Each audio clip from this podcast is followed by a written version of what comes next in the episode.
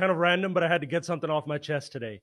Uh, you know, a few weeks ago, that greatest Raptor of all time conversation came up when Kyle Lowry was in those trade rumors.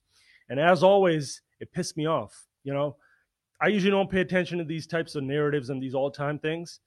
But one thing that I can say, and, you know, take it from a guy that's born and raised in Canada, Vince Carter will forever be the greatest Raptor in that front in the in the history of basketball, you know, till the end of time. Because when I speak on the best and the greatest, right, I always break down the two differences. There's ability, there's achievements and shit. But greatness, there's a lot of things to it. And this is a big reason that I consider Michael Jordan the undisputed GOAT. Your greatness, a lot of it is timing. A lot of it is your aura, your presence, what you meant to the culture. You know, what did you lead? Like, what was your impact? What did it lead to?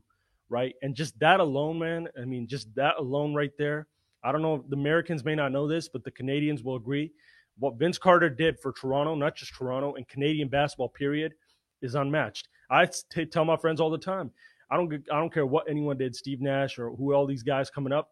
Vince Carter is the most important name in the history of Canadian basketball, you know, because when that dude came in 98 with that Michael Jordan like flair out of UNC, you know, just clean cut and just nasty talent, man, just out of this world athleticism, obviously. It wasn't just the dunks, though. People talk about Vince, they say greatest dunker, and then the conversation ends. Vince Carter is one of the most polished players in the history of the game, one of the most polished wings in the history of the game. I always talk about that elite group of wings. You know, um, you got KD, you got Kobe, you got Michael, you got LeBron, you got T Mac, you got um, uh, Melo, and and all these guys, right? I mean, he's right. Vince is like in that next group, right? With if not with them on his best night. So it's like that dude was coming to Canada, right? That dude, and as a rookie, was very polished. That guy right there, with the whole world who knew Vince Carter, right? All American, you know, Michael Jordan comparisons, which made a lot of sense a lot of sense, right?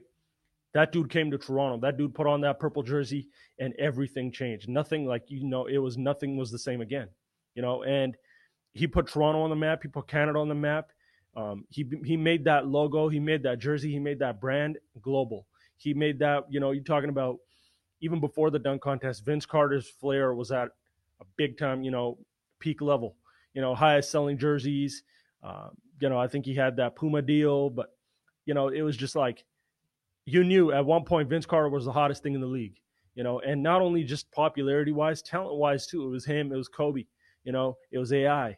Um, and uh, it was just something that it was a phenomenon and it was taking place in Toronto. No one is ever going to come close to that. And what that led to, and the reason I say the most important name in Canadian basketball history, we got all these Canadians going to the draft now, right? Um, you know, Tristan Thompson, Andrew Wiggins, Cory Joseph, these guys were direct products of Vince Carter's wrath because that dude right there made Canadians want to pick up a ball. That dude right there made Canadians tune into the game that didn't know what basketball was. A lot of people like myself whose parents were immigrants, right? Like we didn't have a guidance. No one knew what the fuck the NBA was. You know, at least our parents didn't. We just saw Vince Carter everywhere. You know, billboards, posters. Um, you know, you go to Sport Chek, you go to stores, his sneaker, whether it's the Pumas, the Nikes, everywhere, right? Vince Carter was the man. He was so marketable. He had that swagger and he had that confidence. He had that thing that the Kobe's and the Michaels had. Um, and yo, he was a hometown guy for all Canadians, right? And and the Grizzlies never took off because Steve Francis said, "Fuck this."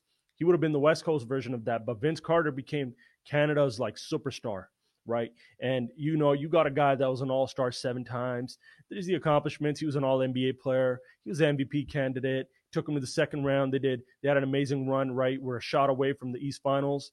Um, never really had a winning situation or a championship situation, but man, Toronto was on fire all those years. Even in losing years, you had to turn on the TV and watch Vince Carter.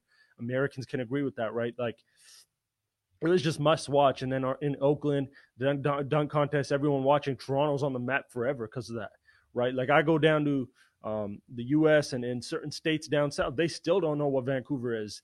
But because of Vince Carter, they know what Toronto is. Before there was Drake, there was Vince Carter. That was the biggest name in, in Canada, probably. That's crazy to think about, right? And and so I don't know if anyone in the history of that franchise can top that. I don't care what you accomplished. I don't care what your numbers were. I don't care what it was. Vince checks all those things anyways.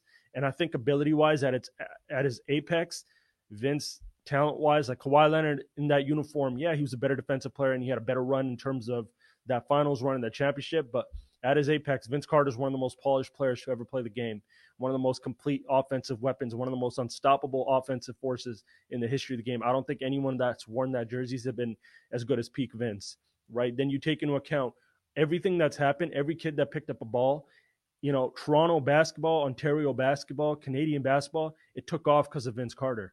You know, he was the guy that made the whole country fall in love with the game. He was the guy that made the whole um, province and the city of Toronto, you know, fall in love with the game of basketball. He made that shit important. He made that shit, you know, uh, he inspired these next kids that are coming up. And these guys now that are going to the league, Canadians, they don't know, but basketball wouldn't be as big as it is in Toronto if it wasn't for Vince, right? So that guy right there, forever.